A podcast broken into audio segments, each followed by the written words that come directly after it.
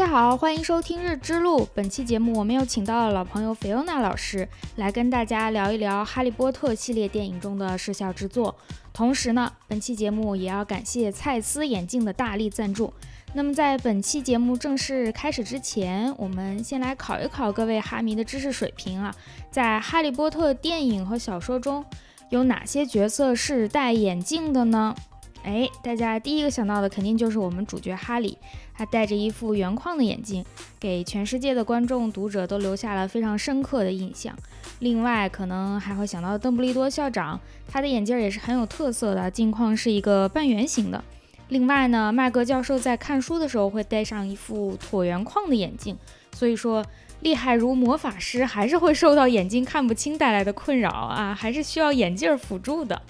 那么聊回本期节目的赞助商蔡司，如果大家配过眼镜的话，肯定见过这个品牌，因为它的品质高、体验好，所以很多追求优质视觉效果的眼镜党呢，都会选择蔡司品牌。其实蔡司品牌还真在《哈利波特》系列电影中出现过，就是第四部《哈利波特与火焰杯》的导演。他就选用了好几支蔡司的 Variable Prime 电影镜头作为主力的拍摄镜头，有效的提升了前期影像的质量，方便了后期视效制作。关于拍摄的过程中有多么重要呢？菲欧娜老师在往期节目中已经做过了详细的解释，如果有没听过的朋友，可以在节目简介 show notes 里面查找链接。那么现在我们就一起进入本期节目，开启神奇的魔法世界吧。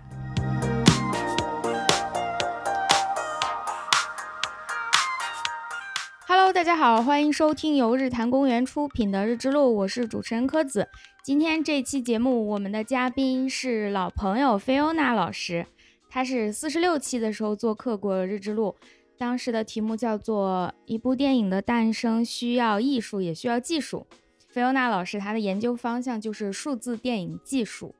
简单说就是特效，电影的特效、视效是怎么制作的啊？如果感兴趣的朋友可以先去听一下四十六期的那个节目，作为一个综述，作为一个 基础知识的打底。然后这期节目我们请菲欧娜老师是来聊一个具体的电影，就是《哈利波特》。先请菲欧娜老师打个招呼吧，我这说了半天了。Hello，大家好，我又来了，欢迎欢迎。之前我们就说还是想找一个具体的电影来聊，这样。大家都会脑子里会有画面，因为 播客实在没有办法同时插入画面，所以我们想，嗯，聊一个具体的，这样大家可以补一下，或者已经看过的人哦，就知道我们到底在说什么了。嗯，正好觉得是的，对，哈利波特可能比较合适吧。对，而且上一次其实确实感觉聊的比较干，然后这次可以聊的有趣一点。毕竟哈利波特大家都看过，而且我觉得应该日之路的。听众大多数人都很喜欢，嗯，《哈利波特》这部作品，对，嗯，我觉得也是。对我们聊《哈利波特》，一是因为这是《哈利波特》呀，谁不喜欢呢？对，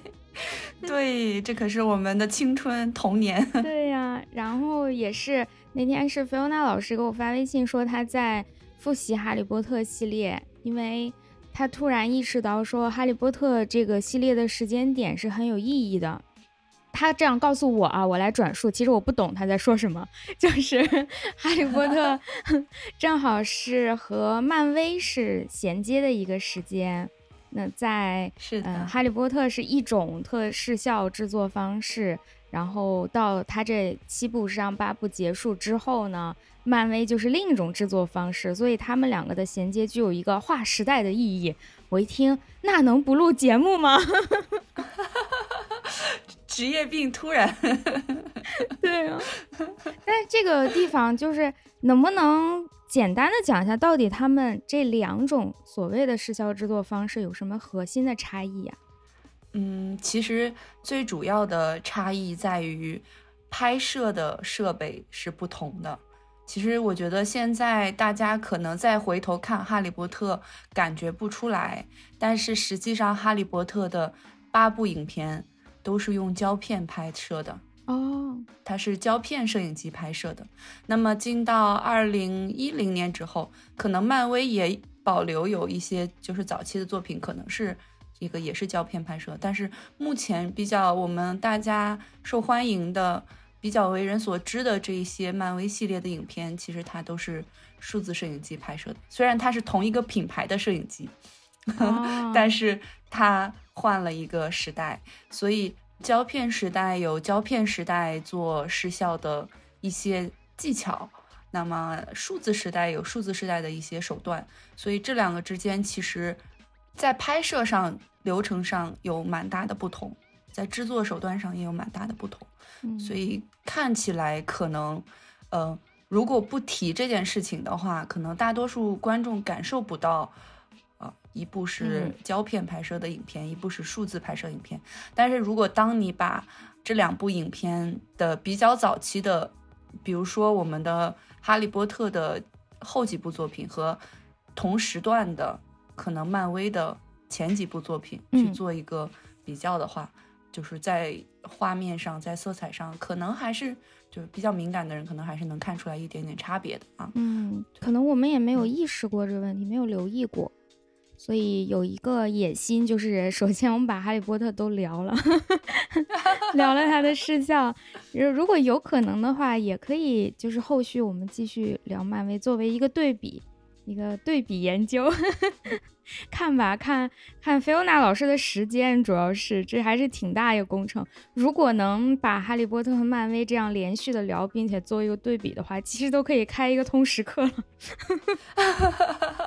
对，影片视效分析，嗯，选修课。对哦，这挺大体量的。我们先不说那么远了，先今天把哈利波特开始聊吧。我们先就按时间顺序吧，因为时间顺序确实应该和它的技术迭代也是一致的，是比较相相似的。嗯，是的，是的。而且其实这里也简单说明一下啊，就是我其实也没有参与过《哈利波特》的制作。哦呦，这话说的，所以。所以就是呃，我们讲的，我今天讲的一些内容，一方面是来自他的这个《哈利波特》的纪录片啊，他有一个关于幕后制作的一个纪录片；另外一个就是站在我的角度，以我的这个了解，如果是我来做这个东西，会可以用什么样的技术手段去处理啊？但是具体有可能也会跟实际的有所出入啊。嗯，但是至少菲欧娜老师告诉我们的方式是可以和电影呈现同样效果的。是的，是的，大家听一乐，开心开心。这么高技术含量的一乐。行行，那我们就准备正式开始吧。那就嗯，按照魔法师哦，对，还有一点就是在我我最近也复习了一遍，复习的过程中就会零散的记笔记，有一些场景它是会在每一步都出现的。最基础的，比方说用魔杖这个画面，那它前面会有个光点儿来代表发出了魔法，这个肯定每一步都有，但是也许在每一步当中，它完成的技术是不一样的。嗯，也有一些场景前面后面都出现，但是一样。这个我们就先按电影的顺序讲，讲到后面电影如果还有类似的场面，但是它的技术没有什么变化，我们就不提了。是这样，嗯，还是希望大家就是万一如果你没有看过《哈利波特》，然后蛮蛮感兴趣视效这个话题的话，最好还是补一下，不然真的不太知道我们在说啥。看过的朋友就可以直接收听了，嗯，那我们就开始吧。要不我先补充一点，就是关于《哈利波特》的这个电影的背景一些基础的知识，方便大家去了解。啊，好的，好的，对，因为。我们其实，我跟科子老师有讨论过，我们究竟从《哈利波特》的哪几部影片开始聊？我们两个人除了就是对于影片的喜好上比较喜欢前四部之外，其实这里还有一个小小的背景知识，可能很多朋友没有注意到。嗯，《哈利波特》八部影片其实前前后后一共启用了四名导演去进行拍摄，那么。前三名导演啊，分别拍摄了就是第一、二部、第三部和第四部，然后后四部导演是同一个人，并且这个导演是，呃，我们现在看的《神奇动物在哪里》的导演，也就是后续所有《哈利波特》相关作品都是这一个导演去拍摄的。啊，所以我们先从前面开始聊。一方面是因为这三名导演的个人风格特别的明显，就是他们自己的影视作品风格，以及他们自己选择呃视效手段也好，或者选择拍摄的这种流程也好，有自己的一个坚持。包括呃像这个第一部和第二部就是《魔法石》和《密室》是同一部导演，然后他们的这个导演是。拍儿童电影出身，嗯，那么第三部的导演他是就是阿兹卡班的囚徒的导演，他是一个科幻，就是非常有个人风格的一个导演。对他后面还有获过这个非常多的 奖项，特别是他拍的那个《地心引力》，基本上所有嗯同学都看过啊，并且也获了这个啊奥斯卡的最佳导演。对，然后包括第四部的《火焰杯》，他也是一个。拍这种剧情片、艺术片出身的啊一个导演，所以这三部影片除了从影片的观赏角度来讲，它是非常有价值的，同时他们也代表了就是电影技术发展的一个技术流程的演进，所以我们就考虑先优先拍呃优先讨论前四部影片，嗯，对，铺垫一下。好，那我们就就我就开始提问了哦，飞老师。我准备好了。呃，大家可以回忆一下，如果对《哈利波特》还有印象，就是最开始哈利还在他的姨父姨妈家住的时候，他第一次肯定不是他人生当中第一次来，就是画面给我们展示的比较有印象，他有这个魔力魔法的，就是他们全家去动物园玩，然后他跟那个蛇说话。嗯，动物园里那个蛇在跟他讲啊，待在这里多么的无聊，然后什么之类的。哈利没有意识到自己怎么居然能跟一条蛇说话。后来这个镜子，就是前面那个玻璃，蛇前面的那个玻璃消失了，那条蛇就逃跑了。整个这个画面是第一次出现，我觉得相对来说魔法元素比较充足的一个画面。那这个蛇看起来还挺真的，但是。它的口型啊，它的眼神状态啊，显然不是一个普通的蛇。随便捕捉了一下它的样子，包括那个玻璃的消失，这系列是怎么做的呀？我们先说那个玻璃吧。嗯，这个玻璃其实就是很容易，就是我做一个这个，因为他们的拍摄是在一个不是真正的动物园，而是在一个拍摄场地，所以。这个场景的搭建是完全可以让这个玻璃可以被抽走的，这个是 就是非常真实的。那那个蛇呢？他们嗯，这里的这个哈利波特系列其实早期他们用了大量的嗯道具啊，其实它的这个蛇是一个道具，就是相当于是一个真实存在的道具，只不过它做的从美术表现上就是美术。美术啊，我们讲做道具设计的人、道具制作的人，我们管它叫电影美术。嗯，那么美术这边啊，有一些非常讨巧的手手法，让它的那个皮肤的材质表现得非常的真实，所以它其实是真实存在的一个蛇。那具体这个蛇的运动和这个蛇的表情，是通过这个电脑的 CG 技术去进行制作的啊。其实这个我觉得相对来说是比较简单的，我们。嗯，可以回顾一下，在这个剧情中，蛇出现的镜头，就是它的面部在运动的镜头。嗯，其实不是很多啊。这个就是逐帧一帧一帧的去去调整它的面部的这个，我们说视效点，然后就可以去达到一个逐帧做动画的一个效果。在早期的时候，因为拍摄胶片电影，它的帧数不是很高。我知道现在可能大家看过啊，我们上期其实也提过，像《双子杀手》这种影片，它已经达到了一百二十帧，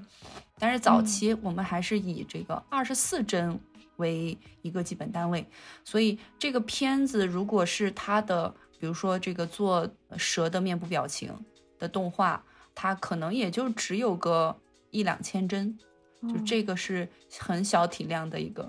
就最多啊，就是很就是一个很小体量的这样子的一个制作过程，所以就是一帧一帧的做，有动画师一帧一帧的做，一帧一帧的调整啊，就可以达到他们想要的效果。所以其实不是一个很难的一个事情。那么这里其实可能需要补充一点，就是大家可能会有一个疑问，因为刚刚说了，我们的电影是用胶片拍摄的，那怎么在计算机上去做动画？就可能有的同科子老师知道啊，科子老科子同学知道吗？就是这个大概的一个大概的一个转换的一个过程啊。那我只能瞎猜了。嗯嗯嗯，就是我拍下来，比如它这是二十四帧，那么每帧是一个图像，我做一个建模，那么上面每一个点是有坐标的。然后 放到什么？你想的可能比较，你想的比较复杂。那个时候还没有引擎软件。我们第一部《魔法石》是一九九九年拍的哦，很早了。嗯，它正式上映才二零零一年，所以那个时候其实没有所谓的引擎这个概念。我们用胶片拍摄的电影。所有的，即便到现在，其实现在也有的导演还在使用胶片，坚持使用胶片。比如说诺兰，对对对对对。所以他们所有的这种用胶片拍摄的电影，它都需要数字化，就是扫描啊，先扫描，就相当于你洗照片儿。你现在洗照片儿，其实先把胶片用这种显影液、定型液，然后去把它冲印出来，然后用这种高清的。嗯，胶片转数字的扫描仪去把它扫描成数字版的视频，然后再在这上面去进行一个处理。那么这个这个地方就涉及到一个概念，叫做数字中间片。其实上次我们也提到了这个技术的名称。嗯，我看到评论区有朋友问说能不能讲一讲数字中间片，所以这里也做一个简单的。介绍，那它其实就是在胶片转数字这个时代留下的一种特殊的一个工程文件。那么它其实相当于是基于它在这个数字中间片的修呃基础上，我们可以完成对于影片的修改、编辑也好、调色也好，或者是在它基础上做视效，然后在它基础上做字幕。所以数字中间片的质量是高还是低，不取决于胶片。我我觉得大多数人可能都能理解，就是胶片它是没有像素这个概念的，它是一个物理成显影的一个介质。所以呢，只要你的冲扫的手段有技术多么的好，你就可以得到这个多么好的数字中间片。所以我们在现在其实也有看过《哈利波特》的重制版，就是我们的技术。我们的这个二 K 版也好，或者四 K 版也好，那么其实就是得益于后来随着这个技术的发展，我们可以从胶片得到更高分辨率的影片。那么在这个呃数字中间片的基础上，可以进行更高质量的最终的成片的制作，所以我们才得到了重制版的这样子的高规格的影片。嗯，那么数字中间片这个。就是我们做视效的发生的一个环节啊，我们一般管它叫 DI，DI 环节。那么这个环节其实像我们刚刚提到的，给大蛇做面部表情的处理和给这个蛇做动画，其实都是在我们把胶片冲扫成了数字版之后，把确定需要的画面选择出来，然后再在这个画面的基础上。用覆盖一些图片区域也好，或者是用直接去调整这些像素点的位置也好，那我们就可以去进行这种最基本的、最简单的视效的制作。这个是最早期的。其实你会看见他的面部表情是一个重复的，包括他的口型其实也是重复的。它不是一个真正的对口型，它是一个相当于是人的这个。呃，口型有一些基本构成，其实就类似于我们的元元音发音啊、喔、呃，那么他就用这种循环去表示他在说话啊，所以它是一个简单的重复，包括他的眼神，包括他的嘴型，包括你看他的动作也是一个规律性的嗯变化，这是一个比较早期的失效的一个特征。嗯嗯嗯啊，那这样就省事儿多了。像你刚刚说的，一共可能也就几千帧。那这几千帧里头，也许有三分之一都是重复的。是的，嗯，明白了。啊，那这么想还挺简单。我看到那儿我还可吃惊了，我想这怎么训练的这个蛇？然后因为我想到了那个时候可能没有办法拿动画直接做出一个这么栩栩如生的样子来。那那这个它就是，它就是像我们画定格动画一样，就是我们一帧一帧把它画出来。其实包括像现在很多日本的动画片，它还是在用逐帧定格动画的方式去制作啊，其实是一样的，就是我在像素这个基础上去进行一个调整。所以如果有兴趣的。同学可以去这个 B 站上找一下这种 AE 制作动画的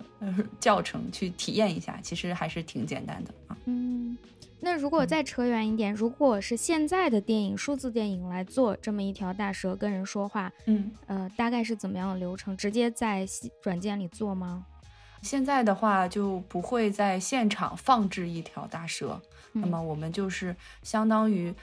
演员无实物表演，然后。在那个假定的位置上，假定的位置上对着那个空气无实物表演，然后我们在后期的这个时候就要用到引擎了。我们在后期的软件和引擎中，啊，我们首先用三维建模的软件去制作出一条所需要的蛇，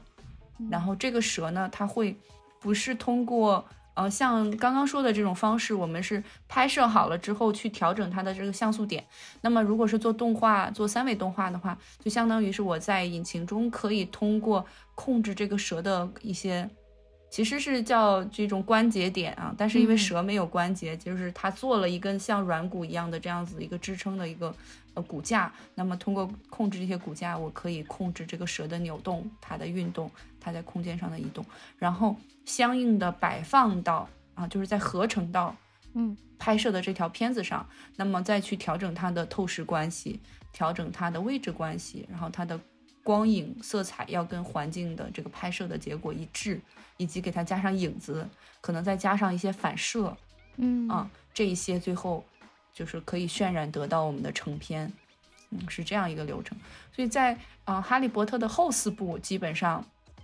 就是用这样的流程去制作了，因为《哈利波特》的后四部，我们的这个常见的这些玛雅软件啊，还有一些其他的数字制作的软件都已经非常的成熟了，所以它是可以达到这样子的需求。所以看花絮的话，可能也能看得出来，就是后四部的影片基本上都是在绿幕棚里拍摄的，嗯，基本上都是在绿幕棚里拍摄，但是前四部基本上都是在实景拍摄的，这个是一个非常大的差别，嗯。哦，我不过我想到了，因为前四部的时候演员都还是小孩儿，你让他无实物表演的可能难度也会更大一点。对，是的，他们小朋友啊，这个这个小朋友，嗯，实在是太难管了。对呀，我看花絮的时候，哇，这些小朋友特别吵，所以这也是我觉得这也是为什么这个《哈利波特》剧组选用第一部的导演，他其实叫 Chris 啊，克里斯。就是选用他的一个原因，就是因为他是《小鬼当家》的导演，他非常擅长跟小朋友打交道，他几乎是相当于是自己表演了一遍《哈利波特》，所有的小朋友的演表演的这个演技都是在模仿他，所以他在现场拍摄的时候是这样一个流程，就是他看到剧本，跟编剧对好。跟 J.K. 罗琳对好，他是他们想要的这种感觉，然后他自己表演一遍，然后丹尼尔再模仿他表演一遍，然后把 丹尼尔模仿的这样子的场景给拍摄下来，所以他其实是非常非常辛苦的，这也是他主要的一个不继续拍摄《哈利波特》的一个原因啊啊，就是太累了他。他太累了，然后他太辛苦了，包括他现场我们看到的小朋友只有这么多，但是有很多场景中有两百多个小朋友，就是就是非常非常的吵。然后他特别有耐心，所以呢，他能够真的就是一个细节一个细节的表演，然后让小朋友们去模仿。但确实就是这样子一个流程，只适合于儿童电影。就是如果我们说的儿童电影是。指这个表演者在十三岁之前，就是他小于十三岁，就他还没有上初中啊。嗯，就上初中之后，其实我们的演员就不能算儿童演员了。那么十三岁之前，所以呢，这些小朋友基本上都是在十岁、十一岁进组，就是最难控制的那两年。所以控制，对，所以 Chris 是一个，我觉得是为《哈利波特》奠基的一个导演。并且他有非常多大胆的想法，一些非常讨巧的这种拍摄技术，或者说手法，使得《哈利波特》这个 IP 得以诞生。啊，如果不是有他的这些奇思妙想，可能在那个时代，在技术比较落后的那个时代，我们有很多失效的这种画面是呈现不出来的。嗯，只是因为他真的特别爱这部作品，所以他才能够做到这样。而且他当时是并不是首选的这个导演人选，他是自己去争取到的，成为《哈利波特》这个导演。哇，谢谢他是因为太太爱这部作品，然后他甚至自己为了去争取这个导演，他自己把《哈利波特》的这个剧本写出来，然后寄给了片方，作为就是他争取这个名额的一个方式。嗯，对，这不相当于我们申请基金的时候就已经把著作写完了，论文写完了，一块儿寄过去。是的，是的，是的，而且因为那个时候他其实已经很有名了，他还能够做到这一点，就得以见得他真的是很爱《哈利波特》这个呃作品，所以才有了就是在那个技术匮乏的年代，我们依旧能够看到这么鲜活的这些魔法世界嗯，所以我还是很尊敬这位导演的。哎呀。好，那我们继续往下聊，聊了半天只聊了一条蛇 我继续往下，所以我觉得今天肯定聊不完四部了。对，还有一个常见的场景，蛇是哈利波特系列贯穿始终的一个动物，还有一个就是猫头鹰，猫头鹰送信，对对，从最开始的哈利接到入学通知的那个时候，呃，一个小猫头鹰，然后什么，我们再把信也放在这里一起聊吧，因为他姨父不想让他走嘛。所以就想尽办法的拦截了这个信，后来信就以各种奇怪的方式出现在他们家，什么敲开一个鸡蛋里面有一个信，或者从门缝里飞进来无数的信，还有猫头鹰想办法的撞到玻璃上 之类的。那 这些场景都是怎么做呢？信本身是一个没有生命的纸条，然后猫头鹰呢又是一个动物，跟蛇类似。肯定不可能说训练一只猫头鹰达到这么复杂的动作吧？那它都是怎么完成的呀？呃，首先猫头鹰是真实训练出来的啊！我小瞧人家，猫头鹰是真正训练出来的。但是其实，在这个《哈利波特》的第一部中，一共选用了三位海德威。啊，就是长得一模一样的三位海德薇，而且他们分别有自己的名字。如果你在这个最后的那个 casting 的那个 list 上面是可以看到他们的名字的啊，是有三位，其中有一位长得最漂亮的那个海德薇，最听话的，训练有素的，戏份最多。另外两位就是替身，猫头鹰也有替身，是的，猫头鹰也有替身。其实猫头鹰是一个很容易被训练的动物。它其实有点像鸽子，就是我们北京的这些和平鸽，其实也是训练有素的嘛。嗯，当年送信的鸽子也是训练有素，所以呃，猫头鹰的训练倒是不难，因为它们的主要的戏份就是站在那个它的杆儿上以及飞来飞去。啊，在这个猫头鹰的戏份中，有一个最难的镜头啊，就是第一部中，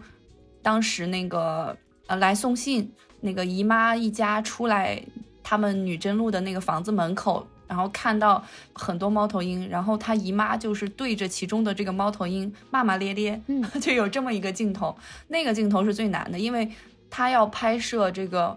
姨妈的眼神和猫头鹰的眼神去进行交流。哦，嗯，是要拍摄这样子的一个这样子的一个感觉。所以呢，当时。导演想出来一个办法，就是在姨妈的围裙上挂上死老鼠，这样猫头鹰就可以直勾勾地盯着姨妈，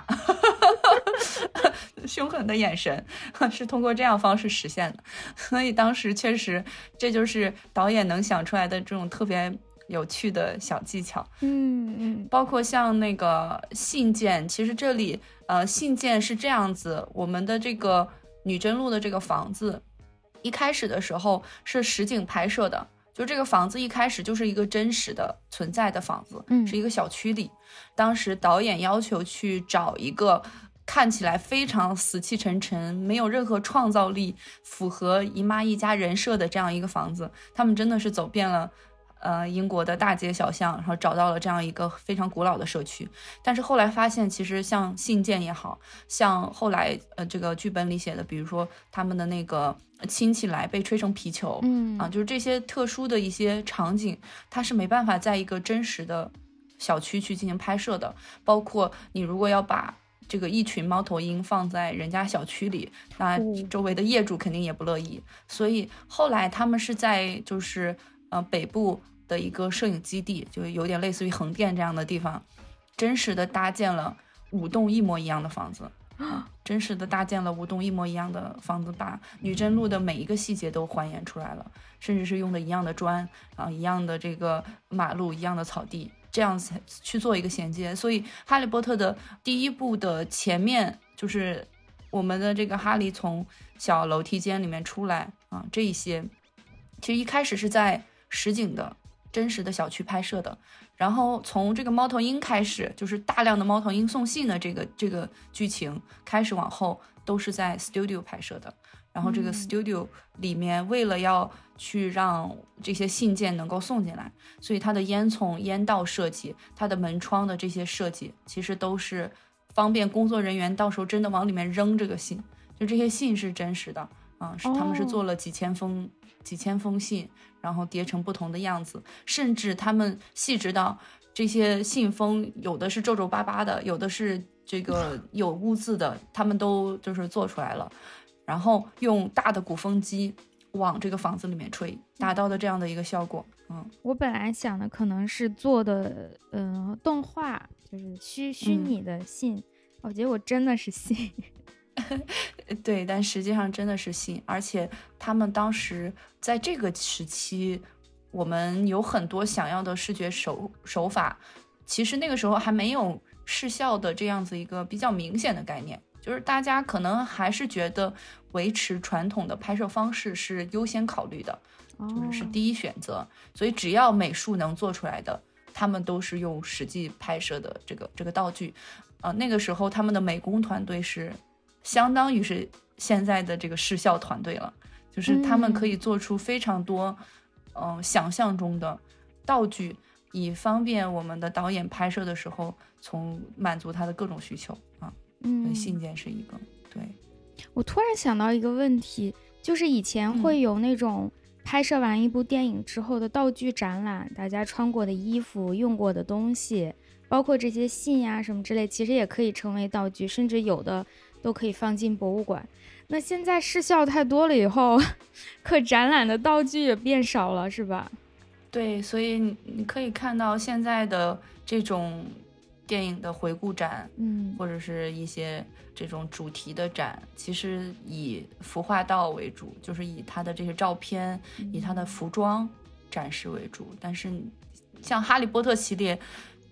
你去博物馆看，就是其实哈利波特在英国有非常多的这种主题的展示的地方，嗯，那它就是有呃什么魁地奇啊，有飞天扫帚啊，对，然后可能不是当时拍摄用的那个东西，但是就是按照那个时候的制作工序、制作流程做出来的这样子的道具是能够看到的，所以特别的，嗯，就是我也觉得，如果说所有的电影都变成了数字化制作之后，啊、甚至人都可以数字化制作，嗯。衣服也是数字化，那你将来能够留留下的，真的只有那样的一个视频文件，是，而其他的所有的存在都没有了。你想你在摄影棚里面用绿幕，然后你的这个嗯所以像后面我嗯北京其实偶尔的时候会有一些电影主题的这种艺术展，我去年去看过一个在三里屯的展览，所以那个时候展出的成作品都是导演的手稿，嗯。就是嗯故事版的手稿，然后它的这种展出形式可能就是导演画的这个手稿，然后，嗯，他们做了一个这个预演的这个动画的一个截图，然后加上成片的一个截图，去这样的形式去进行呈现，所以就，啊，也挺没意思的。这么想的话，是，不像你说你放一个巫师袍在那，一个扫帚在那，大家看到它就感觉我进入到这个世界了，确实还是不一样。对，所以这也是环球影城比较厉害的地方，就是他选择的这个 IP 是真正的能够达到这样的效果的。但是你想，呃，如果是现在的一些是是小片，就是现在的一些这种魔幻题材的 IP，那你只能是用周边的形式去进行展示。嗯，这个所谓的周边就是基于作品诞生出来、二次创作诞生出来的一些文创类的产品。那它带有很强的商业属性，它跟我们的实际拍摄中使用的道具的含义还是不一样的，所以观众们也不会特别买账。嗯，是的。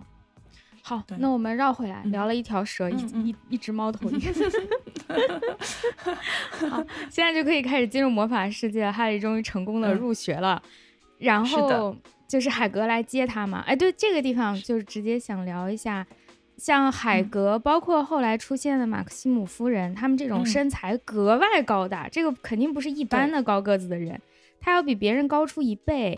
甚至更多，体型也特别宽。是他们自己身上穿了道具呢，还是用了其他的方式啊？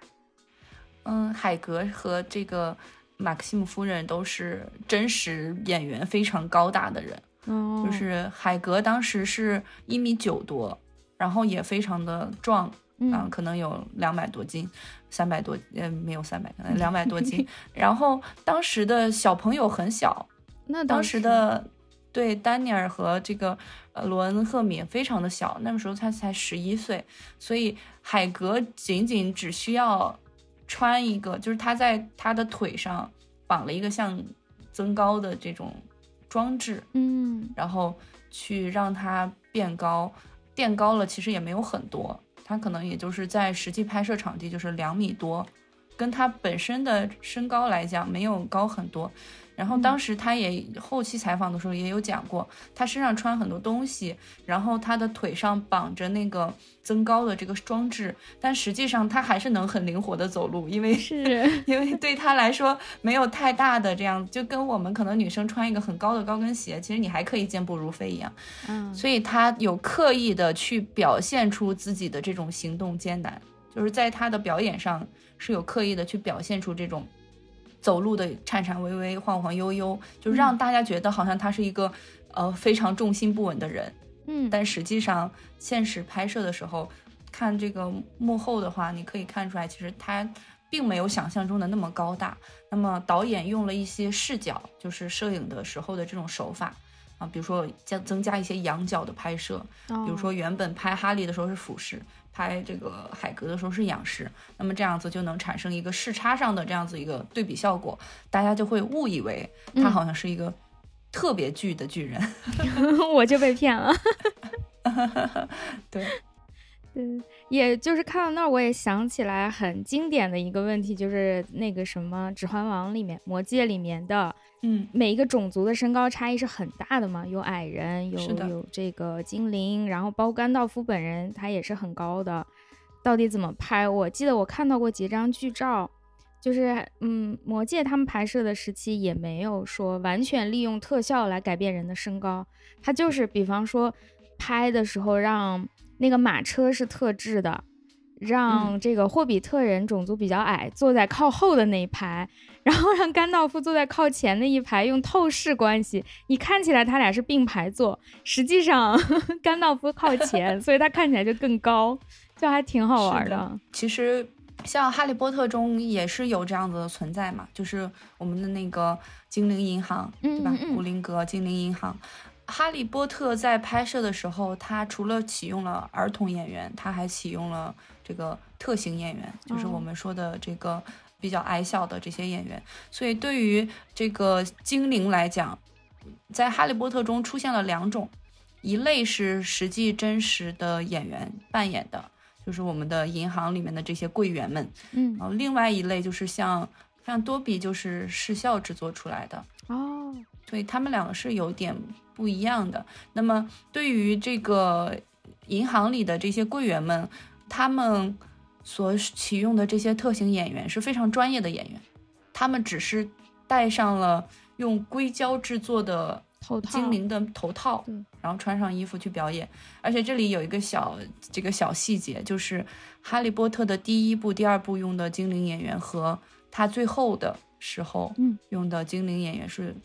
同样的演员。虽然他看起来好像看不出来是谁啊，但是他们的剧组非常细心的，就是。还是用的同样的演员，包括那个霍格沃茨有一个教授也是，对对对，矮小的教授。啊，其实是《哈利波特》里面呃第一部里面海格跟他取钥匙的那个精灵，和就是教授是同一个扮演者，嗯，是同一个扮演者，然后他基本上穿插在每一部《哈利波特》中，然后他是一个特别有经验的表演者，就是在英国非常有名。然后当时为了要塑造古灵阁里面的这些凶神恶煞的精灵，美术他们是做了几十个完全不同的头套给每一个特型演员，而且这些特型演员们他们其实在现场表演出来的效果是非常丰富的，导演只选择了其中的一些镜头，嗯，就有很多镜头是浪费掉的。但是他们用了真人去表演，然后特别创造性的用了硅胶去制作这个头套，就之前不是用硅胶的，之前就是用特效化妆，他们是第一次开始用这种硅胶的方式，嗯，制作，保证了这些镜头的这种产生。我觉得导演非常的有心，而且这个剧组非常的温暖。其实能看出来，他那是个头套。当然我不懂具体是如何做到，但是，呃，因为我是一块儿补的，这么对比着看就能看出来，那个 Goblin 就是古灵阁里的那种精灵和多比，呃，面部还是完全不一样的。他那个硅胶头套能多少看出来，毕竟看了我们现在回头看那些特效，就还挺显而易见的。我想起来，原来有一个综艺叫《特效化妆师》，你看过吗？那个。是美国还是英国的？我我不记得了，反正就是欧美那边一个英文的综艺，有段时间超火。他就是请各种特效化妆师来，也是一个竞赛类的，每一期出一个主题，然后你们就现场画，看谁画的最像，是最有创意，这种还挺好看的。但我突然想到，现在是不是就消失了这个行业，或者至少没有以前那么多人了？嗯，对，没有以前那么多人了。嗯，像像这个特效化妆，其实还是呃目前的这个一个专业方向，就是在呃影视类的大学中还是有这样子的方向的。但是确实用的人比较少了，特别是你像第一部的时候没办法解决这个问题，所以选用了特型演员。嗯，但到了第二部多比出现的时候，你你会发现，其实这两部前后也就差了。一两年的时间，嗯，然后他们一开始讨论的时候，还是优先考虑的是使用，呃，模型去做这个多比，就是像大蛇一样去做一个这样子多比的模型。但是他们也做出来了，就是一个一比一的那个，那个那个形象。但是后来发现，确实没办法去，就是展现那么多丰富的动作啊，因为那个时候的动画制作的手段还停留在二维的制作。就是像大蛇一样，你只是去对这个平面的像素去进行处理。就第一步的时候还没有到说我对于三维的处理那么嗯有经验。然后为了去解决这个问题，所以哈利波特剧组联合这个学术界，联合学术界，然后一起去攻破了这个问题。那哈利波特的所有的主要的视效是由英国的 MPC 公司去制作的，所以在那几年。啊，英国的视效是远远超越美国的，他们是有非常丰富的经验，也因为这一部影片把就是伦敦的这家公司带火了，所以他们攻克了这个问题之后，得以在这个后续去制作这样子的一个动画。但是那个时候，我印象中第二部的多比其实他的动作还并不是非常丰富，嗯，包括你去看。第二部的多比和第五部凤凰社里面小天狼星家的那个呃那个精灵女性的那个嗯对就是那个坏坏的精灵对对对，对他们两个的虽然是同样的一类角色，但是他们的皮肤的材质，然后他的这个动画的灵活度，包括他的表情的丰富度是完全不一样的。所以在第二部的时候，他们还是虽然开始使用了合成啊，但是。嗯，并没有达到预期的效果，嗯，而且小演员们想要去做这种无实物表演，确实还是有配合上没有那么的，嗯，有一点尴尬。但是对于成熟的演员来讲，他们就非常的、非常的会去处理这样子一种无实物表演的关系。就有一个特别有意思的镜头，就是多比来到那个邓布利多的办公室，嗯，不是，就是后来哈利给了他一只袜子的那个那一场戏啊、那个场戏里面有一个小的镜头是，就是马尔福他爸爸踢了一脚多比，我也刚才在想，是他啊那脚我都对，把他踢下去。嗯，对，那一脚真的是就是画龙点睛的呃戏份啊！但是那个时候是当时马尔福爸爸那个演员临场发挥出来的，就是其实传统来讲，呃，我们的这个导演是没有没有设计这个镜头的。然后那个演员当时入戏了之后，他说在下这个台阶，就是在下这个台阶的时候，他觉得只是多比跟着下，不能体现出他的生气。嗯，所以呢，他当时就随意的，就是对着空气去踹了一脚踢了一脚，嗯，然后导演捕捉下了这个镜头之后，觉得他的这个处理特别好，然后就给后期团队加 加工作量了。可怜的多比，就原本只是一个下楼梯，变成了翻滚着下楼梯，然后就是这一部分的设计是在这这部分的动画设计是在一开始是没有的，所以又配合着他的这个脚的位置，他的这个力度，然后又重新设计了动画，然后去合成上去，所以这个部分虽然说我们站在观众的角度非常的。喜欢这个镜头然啊，并且也体现了人物的这个设定，但实际上在当时来讲是一个非常大的技术难题。哦，而且包括像哈利这样子的小演员，他是没办法去完成这样子的表演，只有这样非常经验丰富的演员才可以做到。所以对，这样子的小的有趣的点，其实在前几部影片中不是很多。嗯，我现在回头补，小时候看已经不记得了。现在回头看的话，就是哈利和多比对话的那几个镜头，就让我想起来像《霍比特人》里面那个谁，呃，巴金斯和 Gollum、嗯他们有一段嗯面对面讲谜语，都是一个嗯演员和一个，而且 Gollum 和加上小精灵长得还挺像的，他们嗯双方就是互打的这么一个特写镜头，表现他俩在对话，但是完成度你现在回头看是完全不一样的。霍比特人首先那个演员年龄也大，然后他很成嗯熟的这种无实物。那个又是动作捕捉嘛，Gollum 的脸上的表情是非常精彩的，很细微的。再看《加上小精灵》和《哈利波特》，就像木偶戏一样。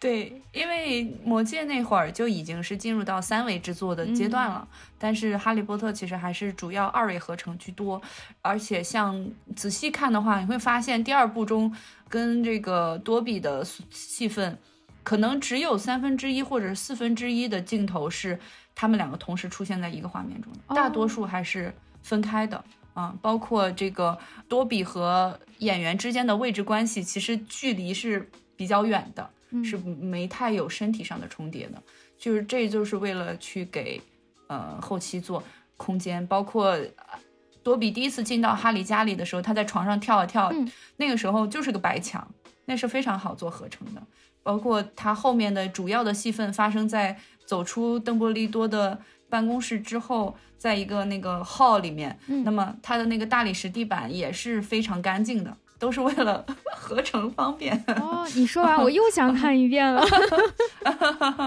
所以其实那个时候还是相对来说，嗯、这种嗯虚拟的角色和真实的角色之间的这种互动是非常少的。嗯啊，好的。哎，我们把多比给讲了，完了，密室的戏被嗯讲了。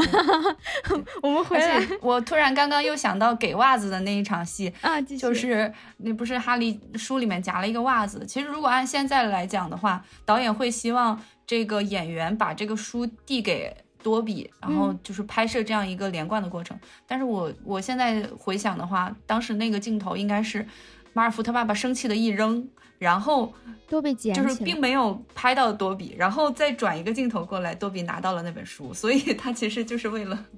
去规避一些视效上的难度，嗯。哦，那我可以待会儿把这段挑出来看一下，因为我自己脑补了，作为观众其实脑补了一个完整的他把书递给是的多比的过程，我不记得具体怎么表现了。那说明导演成功了，他就是让我感觉到了这个书是这么递过来的。是的，这就是嗯、呃电影中常用的视觉语言嘛，视听语言，就是让你基于一些联想，能够把各种的情节，就是组接的镜头给串联起来。嗯好的，嗯、嗯那我们回来吧。刚刚应该是从海格 特别高大的人跳到了特别矮的人，然后一路讲到了多比。我们回来说海格，就是海格他嗯接到了哈利以后，就带哈利去买入学的东西。这一段也是一个比较密集的魔法场景的表现，从破釜酒吧的后院儿敲开那个砖头，然后进了对角巷，对吧？就是小时候看书最喜欢的场景之一，因为那个墙砖头什么从上数从下数点开之后，那个墙会突然打开，就很嗯新奇。然后打开之后呢，就像桃花源一样，就是完全另外一个世界。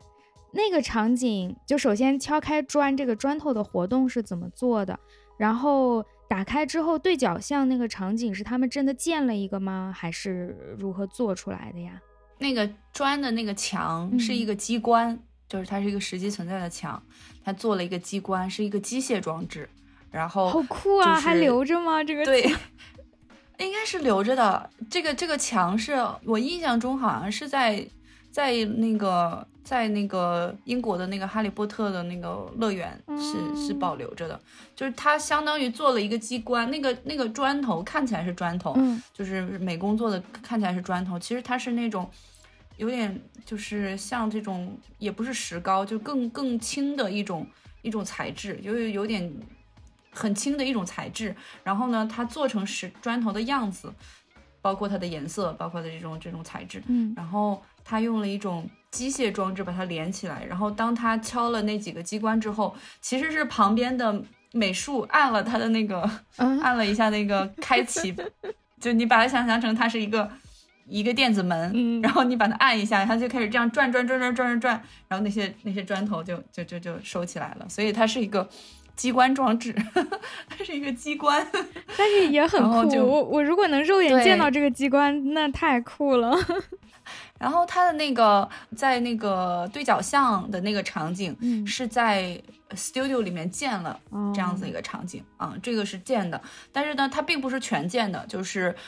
呃，主要发生戏份的那几个商店是建的，然后这几个商店应该大概是左右各有五六个商店嗯。的这样一个数量，然后是后面它那个街道的那个延伸感是靠一块绿呃栏目后期合成上去的。所以这个时候的，因为呃，其实我们上节上次节课，哎，上节课。其实我们上一期节目的时候聊到，就是不仅仅是可以用绿幕嘛，对也可以用蓝幕。胶片时代主要还是使用蓝幕，那么那个时候为了要做这种视觉上的延伸感，所以他把那个巷子用一整块大的蓝幕给堵起来了，然后这样子后期的时候就可以去合成上一些影像，这个是他们就是用的一种方式。然后那个对角巷中的那些商店是真实存呃实体存在的商店，包括商店里面的物件道具也都是美术做的啊。包括我最喜欢的一场戏是魔去杖魔杖店，哎，哎，我们一样，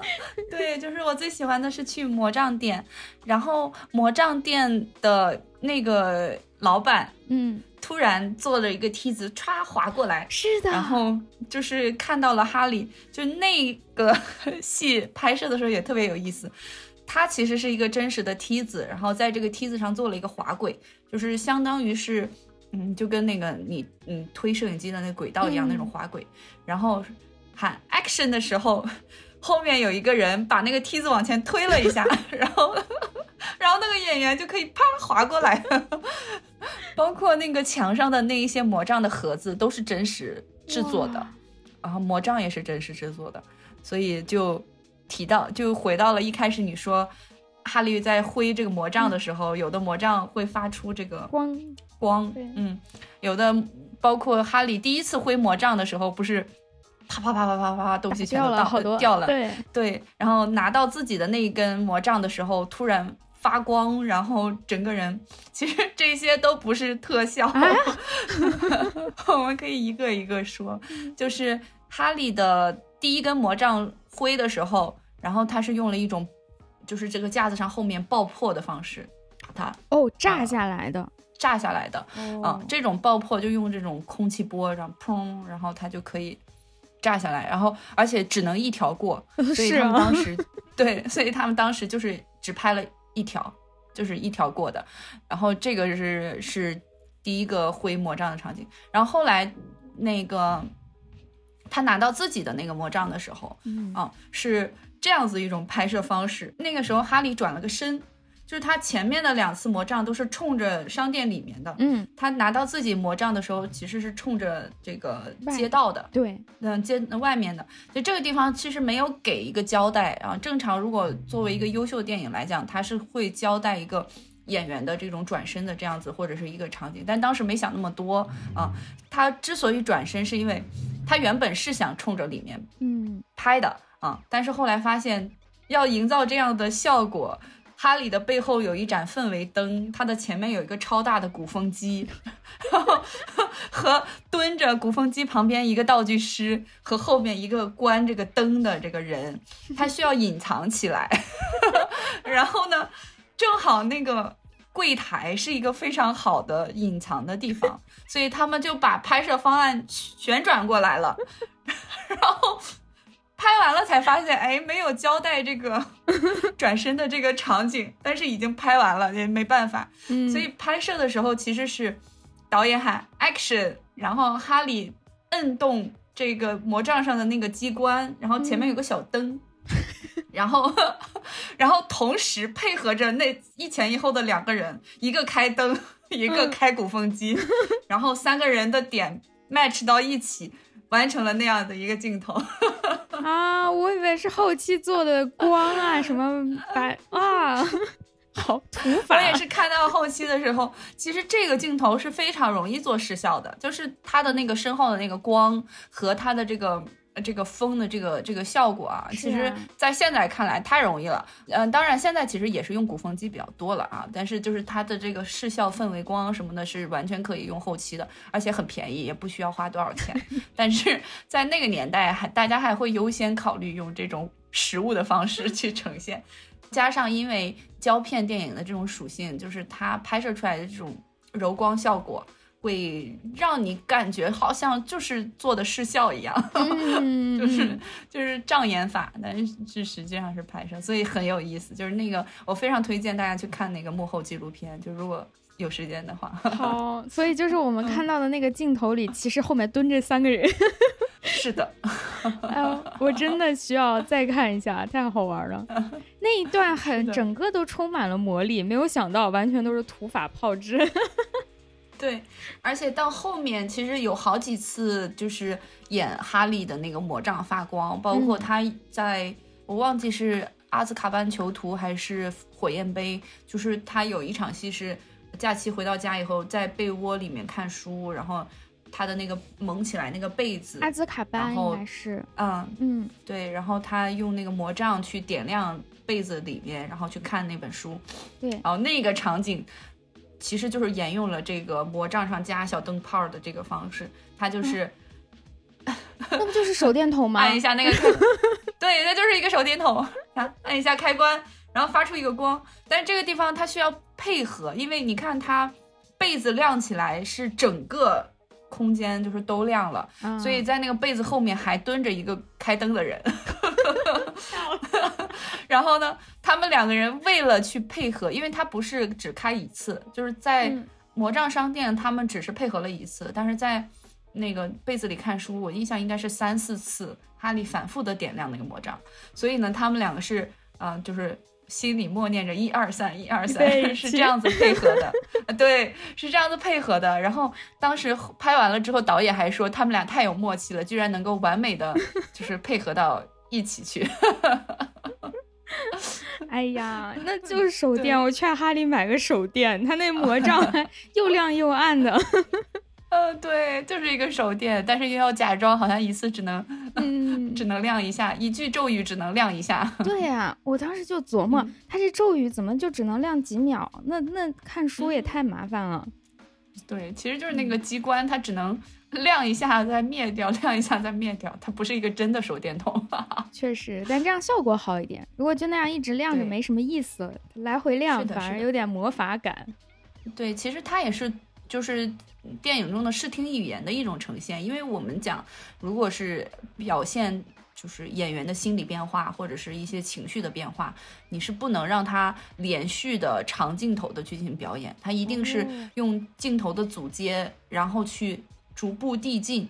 然后情绪渲染到一个情绪。所以它的这种一亮一暗、一亮一暗，其实是相当于是我们的蒙太奇这种一个镜头一个镜头逐步递进去烘托这种情绪的一种手法。嗯，所以我觉得导演应该也是，他肯定不是做不了这种长时间亮光的道具，他只是需要这样子一种视听语言去达到他想要的这种效果。嗯，确实，每一次亮的时候，哈利的表情不太一样。然后，因为他是半夜偷偷看书。他也要注意听外面衣服有没有过来，过来的时候就要赶快灭掉。什么？其实有一点紧张，在看那一段的时候。对，而且在后期的角度，它有一些这种黑幕的地方，就是全黑掉的地方，是很好去做镜头的剪辑的。嗯，因为你这个过程中，你有的时候是哈利的正面的这样子一个特写，有的时候是这个全部场景的一个。大全景，所以这些镜头之间的组接其实也是靠这个一亮一暗、一亮一暗去完美衔接的。确实，嗯嗯。说到这里，我们再来聊聊本期节目的赞助商蔡司，他们的产品既有镜架也有镜片。那么，要是给《哈利波特》里面的角色配眼镜，可以有哪些选择呢？对于像哈利这样人，他的度数不低，而且还经常把眼镜搞坏。很难时时刻刻的去找赫敏帮他修理，那么他就需要一副结实耐用又立等可取的现成镜片。蔡司的泽瑞镜片就能满足他的需求。泽瑞把以往高端定制镜片当中才有的技术都下放到了眼镜店里面常见的这种现成镜片当中，实现了看得宽，同时呢更平更薄，是哈利的不二之选。那对于可以变身为猫、脸型非常小巧的麦格教授来说，他就需要一副非常合适的镜架了。在电影里，我们经常看到他的眼镜都滑到了鼻尖上，所以我们推荐麦格教授来看一看蔡司的光学镜架。它创新性的给每一个款式都配了大、中、小三种不同尺码，适合所有脸型的需要。哎，这样就不会出现你喜欢某一个款式呢，但是戴上之后并不合适，要不然就假脸，要不然就架不住的这种窘况。如果大家想进一步了解蔡司眼镜，可以在各大平台搜索“如你所见皆为不凡”，看看蔡司如何助力不同行业的专业人士向他们的理想进发。好的，给各位《哈利波特》里面的角色推荐完眼镜呢，我们再回到电影的视效制作分析中来。再回来，还是回到我们的魔法师。你看，没有看过《哈利波特》的人，这会儿已经被绕晕了。这个剧情来回跳，我们真的不按剧情讲。对对，不按剧情讲。这个可能是有些朋友听到这儿已经迷糊，说你们怎么这么讲？嗯，就我们就是这么讲，我们只按照特效来组织它，我们不按照剧情来组织它。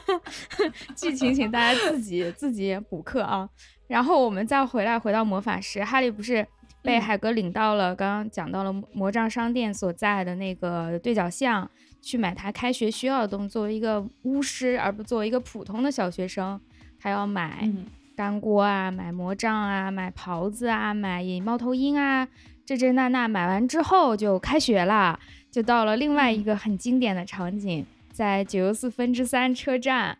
要穿过那堵墙去上学，这个穿墙的也出现了很多次。穿墙这个场景，因为每一学年他开学都要穿一下这个墙。那他是怎么做的呀？因为确实你需要做一个人到墙那儿，然后消失了这么一个场景。嗯嗯，他的那个墙其实挺有意思，就是罗琳他以为自己是就是以那个。那个叫国王车站为背景啊，但实际上就是国王车站是没有这样一个站台的。他们最终拍摄的地方不是国王车站，就是他想要的是一个柱子，两边是轨道，就是九又四分之三嘛，在九号站和十号之之间的这个这个柱柱子这儿穿过去。然后他们是后来在北部的一个火车站找到了这样一个场景啊，所以不是在那个地方拍的。但实际上，它的那个它的那个墙只是有这个全景的时候是实际的火车站拍摄的，但是穿墙的这个动作其实不是，它是也是用的这种。道具墙，用的，道具墙，然后它的这个冲进去是一个一个动作，然后它进去了之后冲出去就是片场，嗯，就是冲出去就是片场，然后它的这个组接其实嗯也挺有意思的，你可以看到前面一两部的时候是没有真正的看到那个手推车跟那个墙完全融合在一起的这种状态。对，没有，大多数还是对，还是一个你冲的动作，在你刚刚好撞到那个墙的时候，然后马上屏幕黑掉了，然后进入到了那个里面的世界。嗯，一开始的时候还是这个样子的，就是他真的是去撞那个墙，但是那个墙是穿不过去的。然后后面的时候，他们 后面的时候，他们就开始用了这种视效的方式，你会发现穿墙这个动作在从第三步、第四步再往后就会越来越丰富。就是它的那个视觉效果呈现的会越来越丰富，然后其实就是用开始用这种绿幕啊，然后用这种合成的方法，然后去增加一些，包括我我印象中好像在第四步、第五步后面，它甚至有那种它穿过去的那个那个临界值那个状态的时候，它有一些像烟雾一样这种混沌的效果，就是去营造一种人好像进入了一个时光隧道这种感觉。嗯，其实这就是随着视效发展。它越来越丰富，但是在一开始的时候其实并没有，所以很简单的一个。后来的墙是就是已经是假的了，是吧？是绿幕有后来对对对做上去的，嗯，对。但是前期的时候还是真实的在那个火车站拍摄过，嗯，这 对演员心理压力也蛮大的，眼看着一个墙我就要撞上去。对，那他们还是有一些保护的方式了。其实，在他这种，我觉得这种拍摄技巧是。呃，已经很传统的了，就是大家都很有经验，包括拍这个，比如说纳维通通石化，然后摔到地上，他其实你看，我们感觉他摔到地上会很痛，但其实对演员来讲，他的身后都是有这种保护垫的，他这种保护垫是可以保护他，嗯，就不会有任何问题的。而且导演员们在接受表演训练的时候，会有一些技巧，就是你怎么样子去导，会衔接上更更好，这都是一些表演技巧。嗯，然后我们就进入到他们就上车了，上这个特快列车准备入学。首先，这个火车是真的一辆火车吗？其实有也可以，但我总感觉那样成本很高哎。真的搞一个对火车不是真的火车，然后包括火车运行过程中，其实这个火车这节车厢是一直在他们那个 studio 里面，然后他就是做了一节车厢的这样一个模型，然后这个车厢其实只有半拉。只有半，只有一半儿，因为后面另一半对要要有摄影机，然后包括在火车上那场戏，其实有反过来的镜头拍赫敏，然后赫敏的那个区域是另一个，就是相当于他们是把一节车厢截开，然后分了两个空间，然后先拍哈利和罗恩，然后再反过来拍赫敏，它是就是两个场景，然后拼成拼成一个，只不过啊，他们美术做的很好，所以呃。两个道具都能够衔接上，然后像哈利在玩那个巧克力巧克力蛙，然后玩这个跟那个罗恩在那里吃零食的时候，他窗外是一个对，我就想问 窗外的景色怎么做呢？对，它的窗外是一个栏目。其实这个地方我觉得也可以稍微展开讲一下，就是我们讲这种。通过栏目去合成这种的方法，其实它也是有一个，虽然都是栏目合成，但其实它也有一个技术上的演变史。就是最早的时候，就是第一部的时候，这个栏目它是在这个车窗玻璃的外面，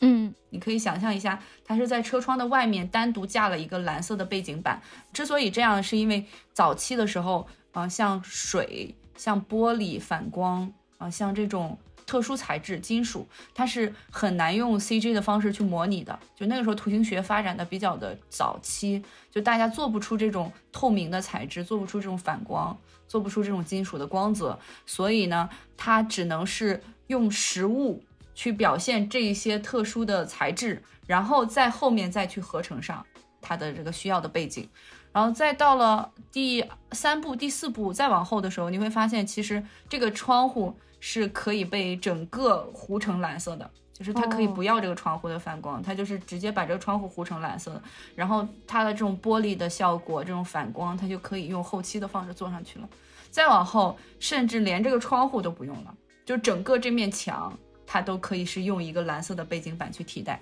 它都能把那个墙的这种就是钢这种这种金属啊，这种特殊的材质的这种衔接都可以做得很真实，所以这个也是一个后期的技术慢慢提升的一个过程，虽然都是合成。嗯，对对，这样您不讲的话，顶多别人告诉我是合成，我也不知道中间还是有一些技术迭代的区别的。是的，嗯，我看到他的时候，我还想到，就是因为上一节课，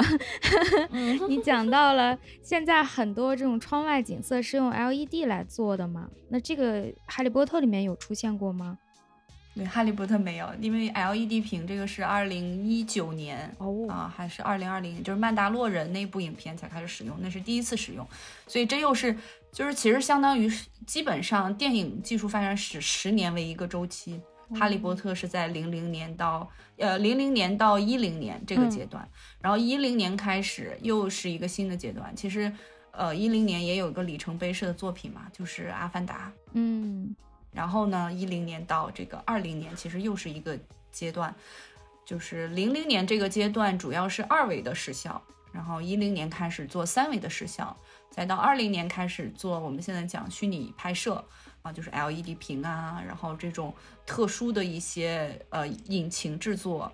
啊实时的，它甚至是实时的，它不是后期再去做的，它是在现场你就可以看到效果的，并且不再需要无实物表演了，就是相当于演员可以进入到这个状态中。包括前两天刚刚杀青的那个《狐妖小红娘》这部电视剧，在横店刚刚拍完，也是用的这种方式，就是 LED 屏去。打造了那个仙侠剧的场景，那这样的话，我其实就在一个摄影棚中就可以拍出所有的需要的这种魔幻的场景，而且现场就能看到结果。呃，演员也不需要再去无实物配合。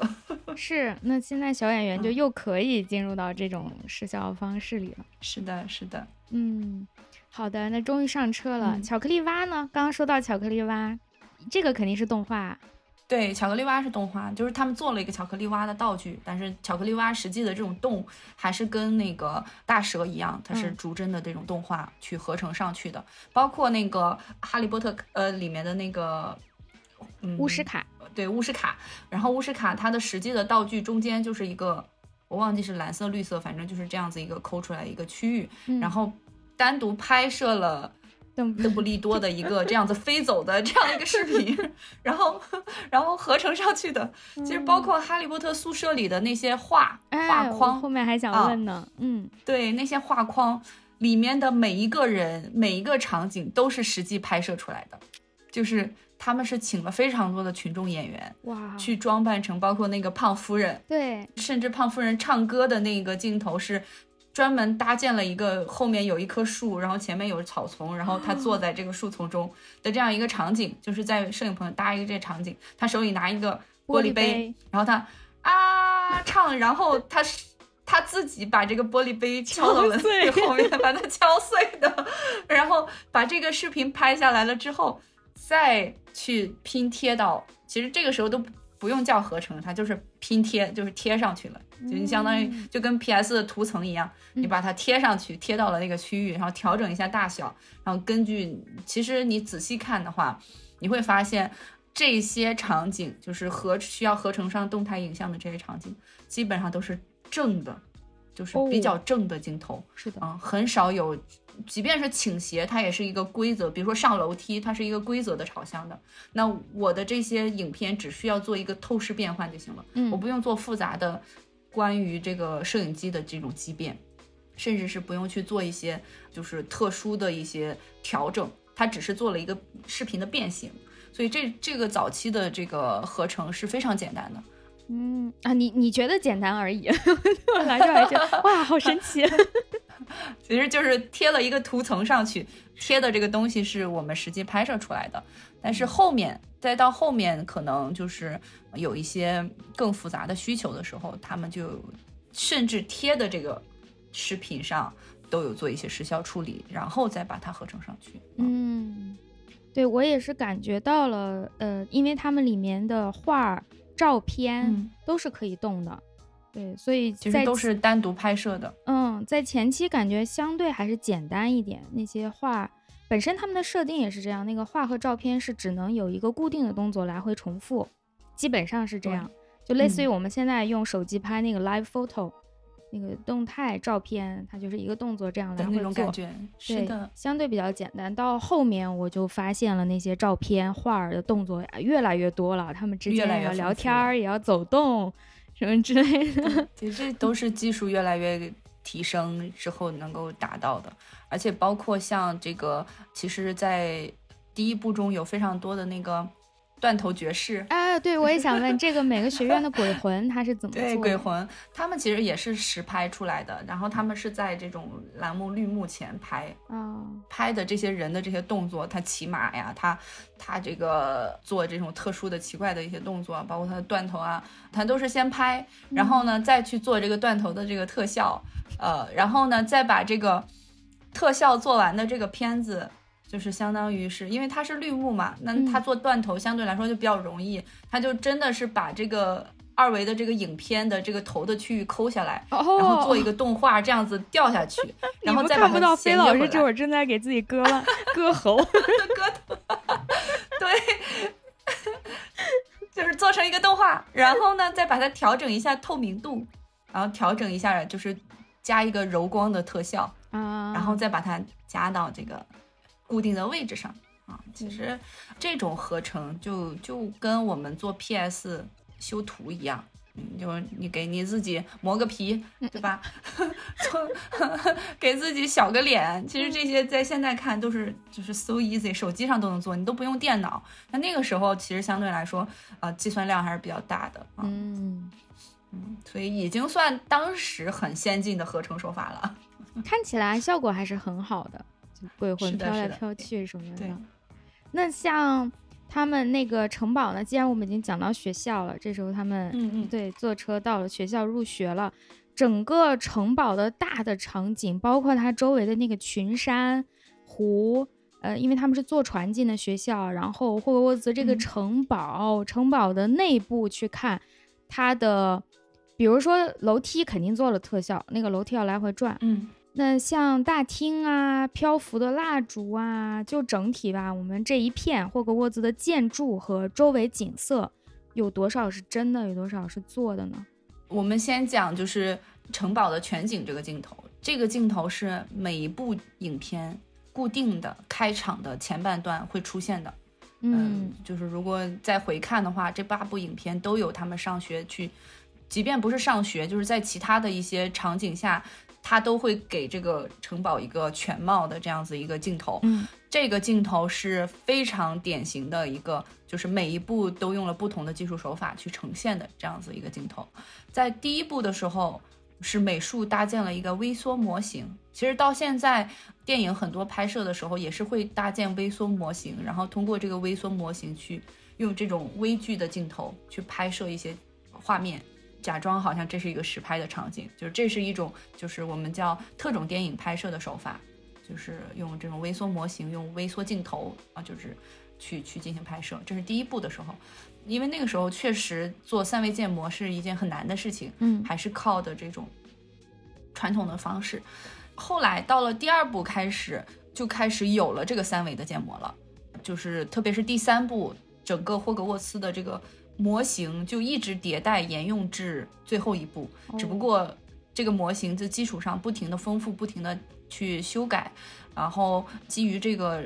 当然这个搭建也是依赖于第一步的这个微缩模型作为一个嗯参考，然后慢慢的这个这个迭代出来的。然后这个镜头其实你仔细看会发现一个特点，就是。它每一部虽然都在拍霍格沃茨，但是每一部拍的都是霍格沃茨不同的面。就是大家对于这个霍格沃茨的整体的这个这个剪影已经非常熟悉了，所以你一眼看过去这就是霍格沃茨。但是实际上它是从不同的角度去拍的。它之所以要去，就是每一部的这个角度不一样，一方面是。跟去交代它事件主要发生的场景的区域不同啊有关，另一方面是因为它的技术手段不同，所以呢，它实际上并不是真实的同样的一个素材，所以呢，它用这种不同的角度的方式去规避大家去去感受，好像他们之间不一样，嗯，但实际上就是包括像第我印象中第一部的时候，它就是一个。一个微缩模型，然后到第二步的时候，它是一个很平的，就有点你看起来像纸盒，但实际上它是一个三维的一个模型啊。再到第三步的时候，我印象中第三步好像就是能够感觉出来这种光影的这种视效的氛围了，就是这个模这个三维的模型已经开始有这种。氛围感了，嗯，就是第一部、第二部是完全没有氛围感的，它就是一个模型。再到发展到后面，你会看到有的有的这个墙壁有这种断壁残垣的啊，细节越来越多了，细节，然后展现的越来越丰富，甚至那个画面经得你放经得起你放大去看啊，就是再到后面啊，所以它是很经典的一个。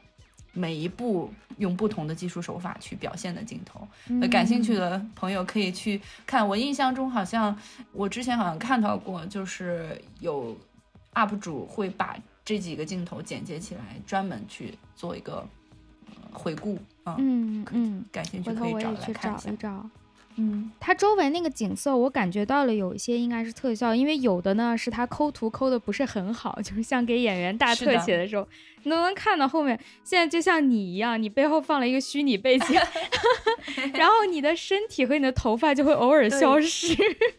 对，而且这些缝，这个这个缝隙衔接的不是非常的好。是是，然后就是在给到他们演员，如果是室外场景在聊天。给特写就能看到他的头发边缘不整齐哦，我就意识到周围的那个景色，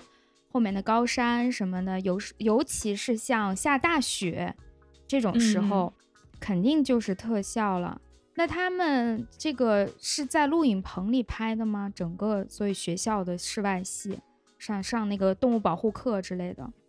对他们的包括这个扫帚课，然后包括动物保护课这些，其实都是在。实际的场景中拍的，就是他们找到，就是第一部中的这个魁地奇课、飞行课，嗯，对，他是实际找到了一个教堂的后后院哦去拍摄的，然后他的这个室内的场景都是在大礼堂啊、教室啊，都是在摄影棚里面拍摄的。所以其实哈利波特剧组真的很牛，就是他找场地很厉害，他们做场地也很厉害。他们一开始是先找到了那个剑桥的那个教堂，是牛津还是剑桥？就是那个教堂。然后呢，他们非常喜欢那个教堂，应该是那忘记了，没关系。然后非常喜欢那 个教堂，他们就想要去在教堂里拍摄，但是因为那个真的是一个古建筑。你没办法让几百个人进入到教堂中，而且它反复的每年都需要使用这个镜头。对，所以呢，呃，美术就一比一的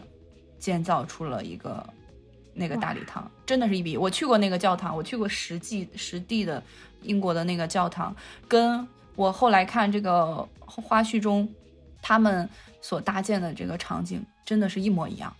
好，甚至在规模上都是一样的。那个实际的教堂，它应该是能够容纳四五百人、四五百名学生一起开学典礼、跟开学晚宴。但是导演为了考虑到我们的这个，还需要把这个一百多个人的剧组也塞进来。哦，我忘了。对，所以 所以实际的那个场地放的那个桌子，最终好像我我看到的材料是说能够容纳大概三百个学生，就是稍微缩小了一点。包括地板的那个大理石也是一样的，然后那个桌子的造型也是一样的，哇，甚至是那个墙壁上的那些细节都是还原出来的，就是真的是很厉害。然后包括它的那个蜡烛，哦哦对，其实一开始的时候，嗯，对，空中飘的蜡烛，一开始的时候导演是要用合成的方法去做，后期团队做出来的样片发现。就是其实还是回到了那个问题，就是火光，嗯，光影这种模拟在那个阶段是很难做到的，所以呢，他们是选用了一个机关装置，做了一个蜡烛造型的一个装置，然后每个里面，呃，放的是这个一开始的时候，我印象中反正就是让它能够发光的，我忘了是一个灯泡还是说一个真正的火，然后呢，用鱼线把它给吊到天花板上。哦，用鱼线把它给吊到天花板上，甚至这个鱼线因为它是透明的，加上大礼堂是一个比较昏暗的那种光影的效果，就是它那个天花板是一个比较昏暗的效果，所以导演从下面去拍那个呃蜡烛的时候，他甚至能够让就是选择到一个角度和合适的这种光影的这种这个布局，它能够让那个鱼线真的拍不出来。他就是非常的巧妙的找到了一个角度，让那些鱼线真的就被看不见，所以他甚至都没有后期去擦除，太厉害了，就是真的特别厉害。所以他们就做了就是一两百个蜡烛去挂在天花板上啊，这个是很神奇的，天呐，这个是很神奇的。然后包括那个魁地奇的飞行课，他们一开始。就是走遍了英国的大街小巷去找一个草地，然后最后找到了这样子的一个教堂，有这样一个后院儿，而且看到罗琳的采访还是导演采访说，就是《哈利波特》是英国第一部真正的进到教堂里面去拍摄的这样的一个一个作品，而且是真的得到了英国的全部的支持，因为在教堂这种，特别是西方国家，他们有宗教信仰，它是非常。不能够去容忍说这种，哦，是非对跟他们不一样的，所以后面当时要选择这个飞行课的场地，还被当地的宗教的这个社团体投诉过，就说你们怎么可以在这里 啊拍？最后还是就是各方面的努力，嗯，才才能够在这里拍，包括他的那个在现场拍摄的时候，那如果是实际场地拍摄。你没有了摄影棚，你的这个扫帚的和飞起来，哎，我就想问，这个扫帚的飞起来，它就很难把控了嘛。然后导演就想到了一个奇思妙想，他们把摄影控制的那个摇臂，嗯，拿过来啊，就是这种这种大的这种机械臂搬到了现场，然后让这个机械臂的头上绑上了飞天扫帚。嗯 然后这个绑飞天扫帚的这一个区域，用这个蓝色的胶布把它给粘起来啊，就后期就可以合成掉。然后呢，因为那个时候小朋友真的很小，就第一部和第二部的时候才十几岁，他们很轻，所以呢，他们在那个扫帚上做了一个小板凳，然后呢，有一个嗯，像那个就是我们蹦极一样，可以把人固定在那个小板凳上的那样子一个装置，然后用巫师袍盖起来。所以小朋友就是坐在那上面，被这个机械臂抓着飞上了天啊！对，所以他们是真的飞上去了，真的飞上了天。然后在第一部、第二部上飞行课的时候，是真的飞起来了。然后后面的魁地奇比赛，其实你可以看到哈利波特那个比赛的那个场景非常的生硬，就是非常的对对，非常的生硬。它其实就是根据当时的那个。实际的那个后院的场景，然后又搭建了一个模型，然后又加上了那个各个比赛队的那个旗帜啊，那些颜色啊，那些啊，就合成上，嗯，对，然后去去合成的。但是在飞行课上，小朋友们是真的飞起来了，并且像纳维，他真的就是直接被拽上去了，然后他没有做好心理准备，所以那是他的真实的表现，是不是有一点不道德？对，然后就就很很有意思，所以其实也是取巧，就是小朋友轻，所以呢能够承受住那个重量，然后他们也比较有经验，怎么样去保护？其实，在拍摄现场就是地上放了很多的那种保护垫啊，然后加上这种机械臂，它是可以精准控制的，就是它有一个高度限制，其实它最高可能也就四五米，它没有非常的高，它只是俯仰拍之后会显得是在空中。就是这个设计是非常讨巧的，但是到了后面，十三岁之后，就是演员发育变得比较重了之后，嗯就所有的飞天扫帚的镜头都是在绿幕棚里面去拍摄的了，嗯，就再也没有在真实的场地下拍。哇，你回去再看的话，第一部、第二部的飞行是很真实的，确实哦，就是你这特别是么一说，好这很有意思，真的很有意思。嗯，嗯，后面是有时候看到像给特写哈利要去抓那个金色飞贼的时候，也是那个嗯问题，就是边边角角看到没有抠的特别好的，只能看出来后面是假的了。哇，但是第一部是真的，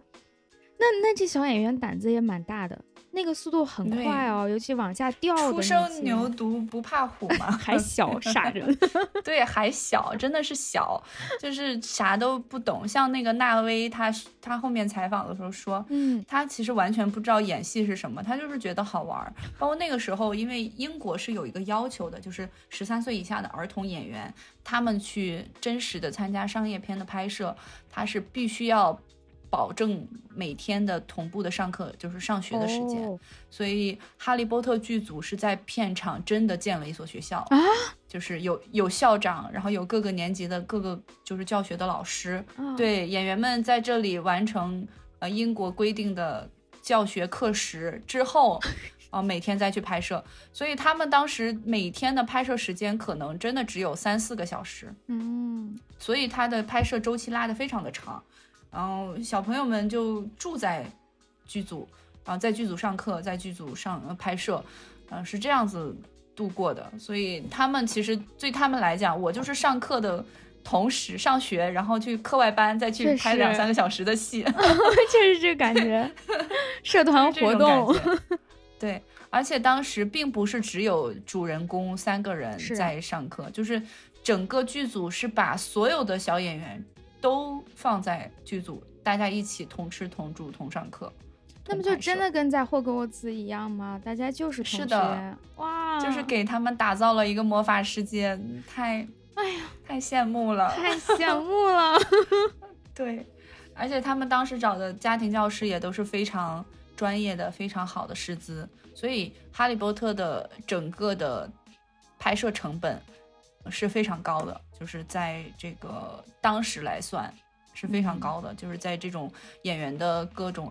额外的开销是非常大。但是话又说回来，其实回看整个八部《哈利波特》，第一部的票房是最高的，就是也是一个嗯当时的票房神话。我觉得跟团队一起投入的这个时间精力嗯，是成正比的。嗯，是的。哎呀，好，那我们继续往下讲。魁地奇比赛，对，这是一个大头，包括那些球儿应该嗯都是特效吧？你像鬼飞球、游走球，它自己要动，金色飞贼，这个都是，哎，露出了 笑容。对，这个都是机关的装置，嗯、它是真的，嗯，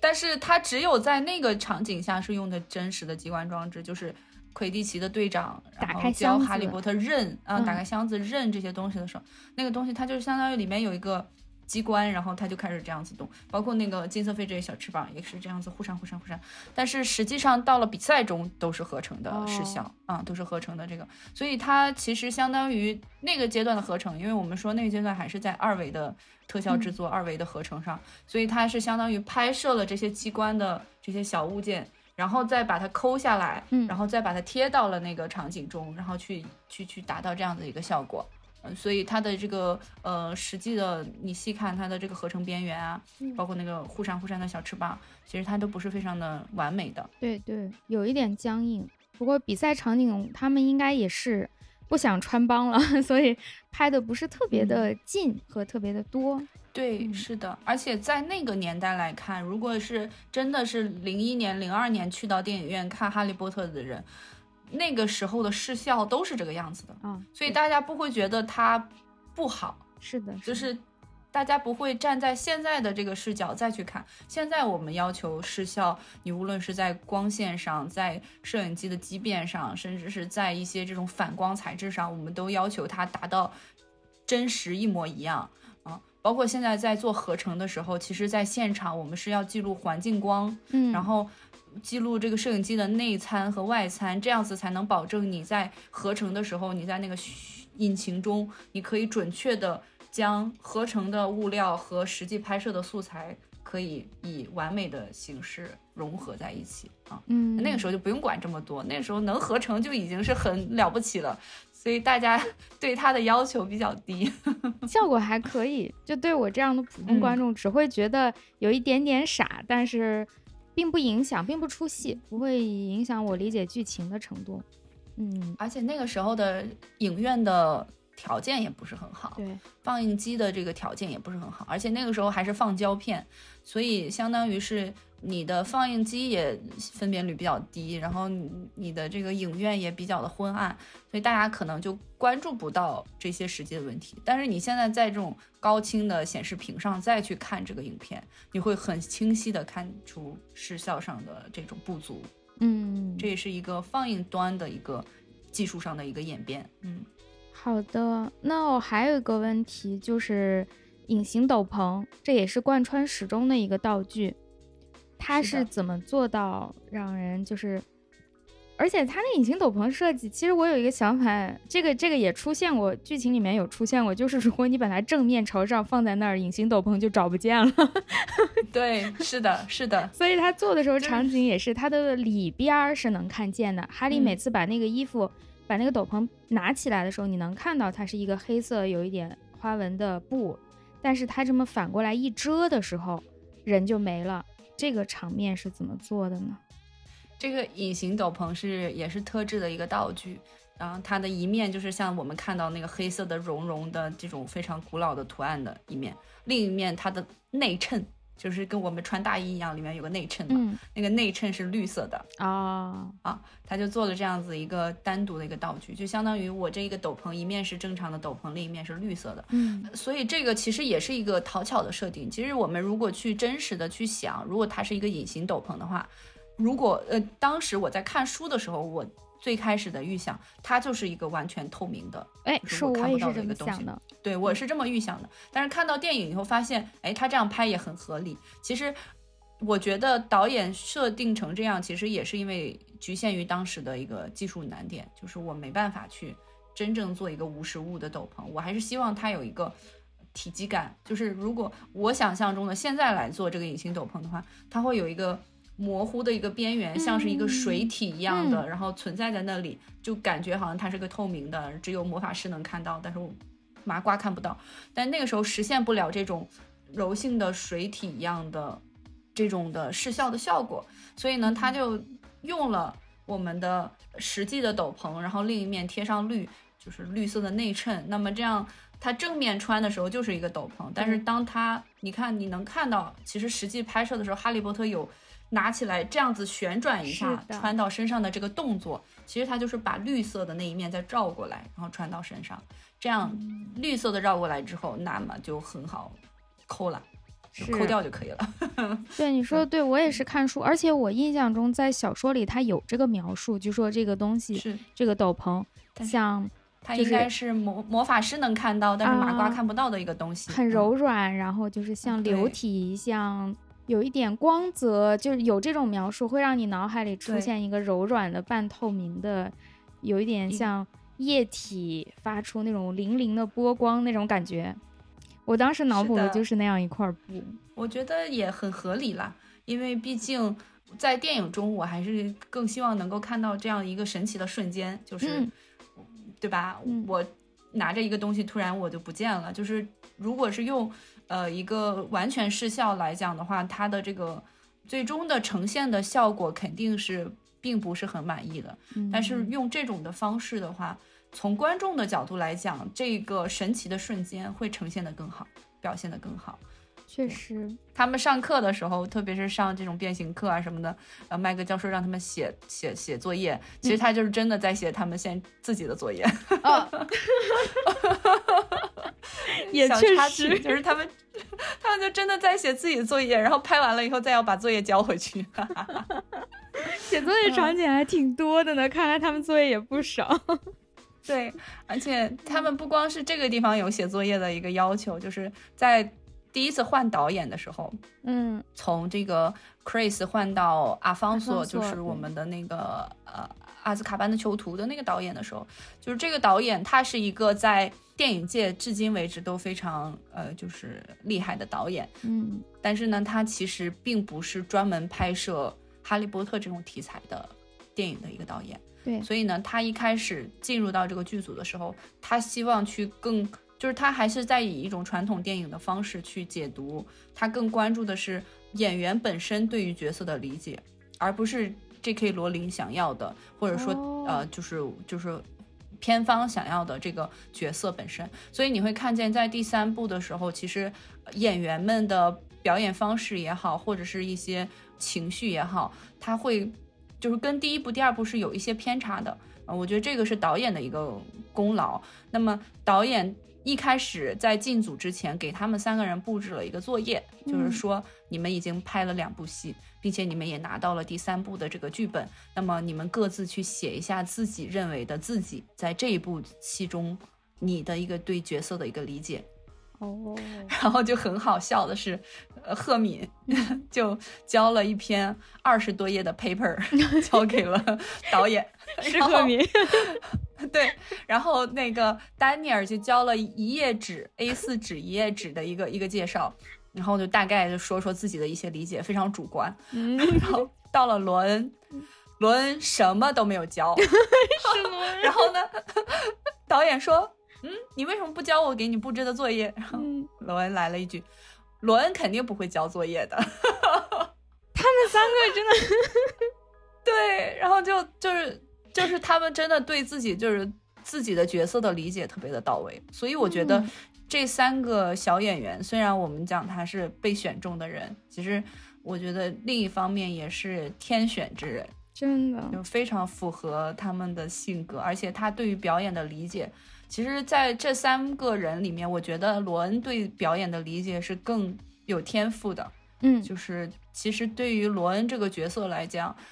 导演也好，剧作也好，都没有放太大的力气在他身上。是，但是你会发现，越来越到后面，他的这个分量，他的角色的这个对于剧情的帮助越来越大。其实也得益于罗恩这个演员本身在前几部中铺垫出的自己的这种成长，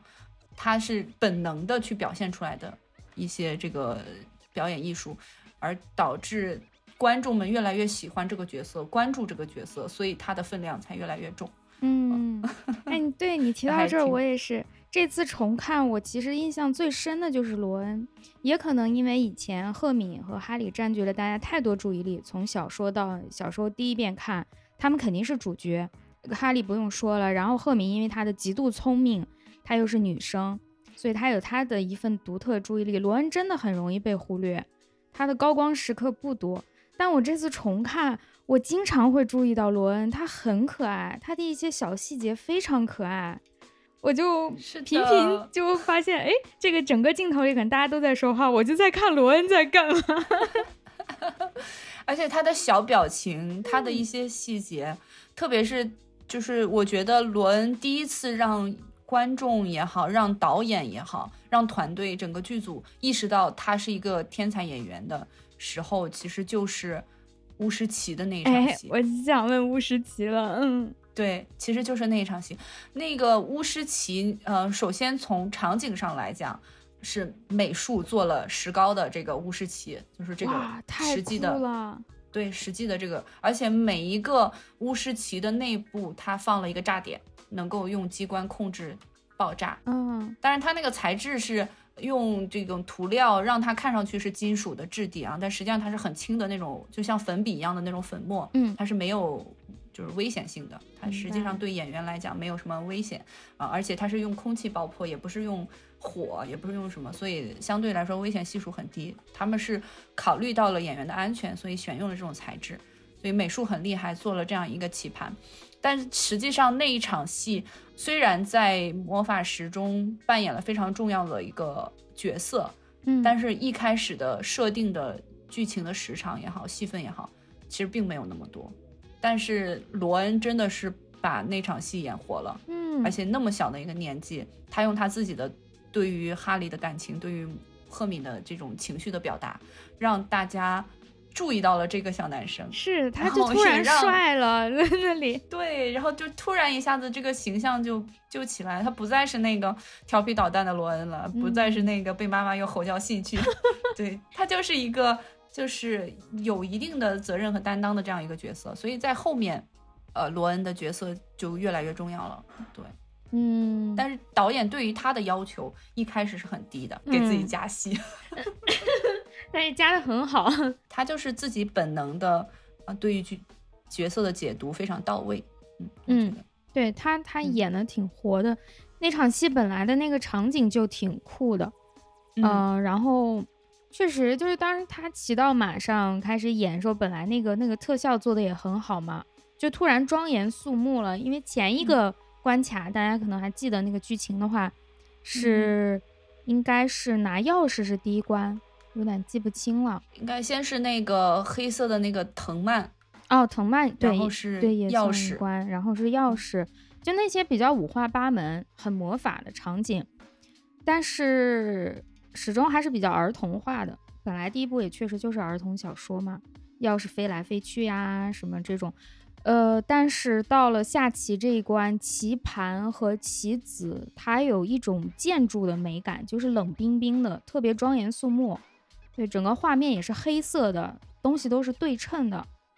就突然的变得非常庄重。然后他站在那个，他骑在了那个马背上以后，哇，特别酷。然后就开始指挥大家。然后哈利说啊，哈利还是小孩嘛，就还是那种啊，我的朋友要出事了，怎么办？我很紧张。赫敏也慌了。就罗恩好像突然在那个场景里面，他是最成熟的那个人，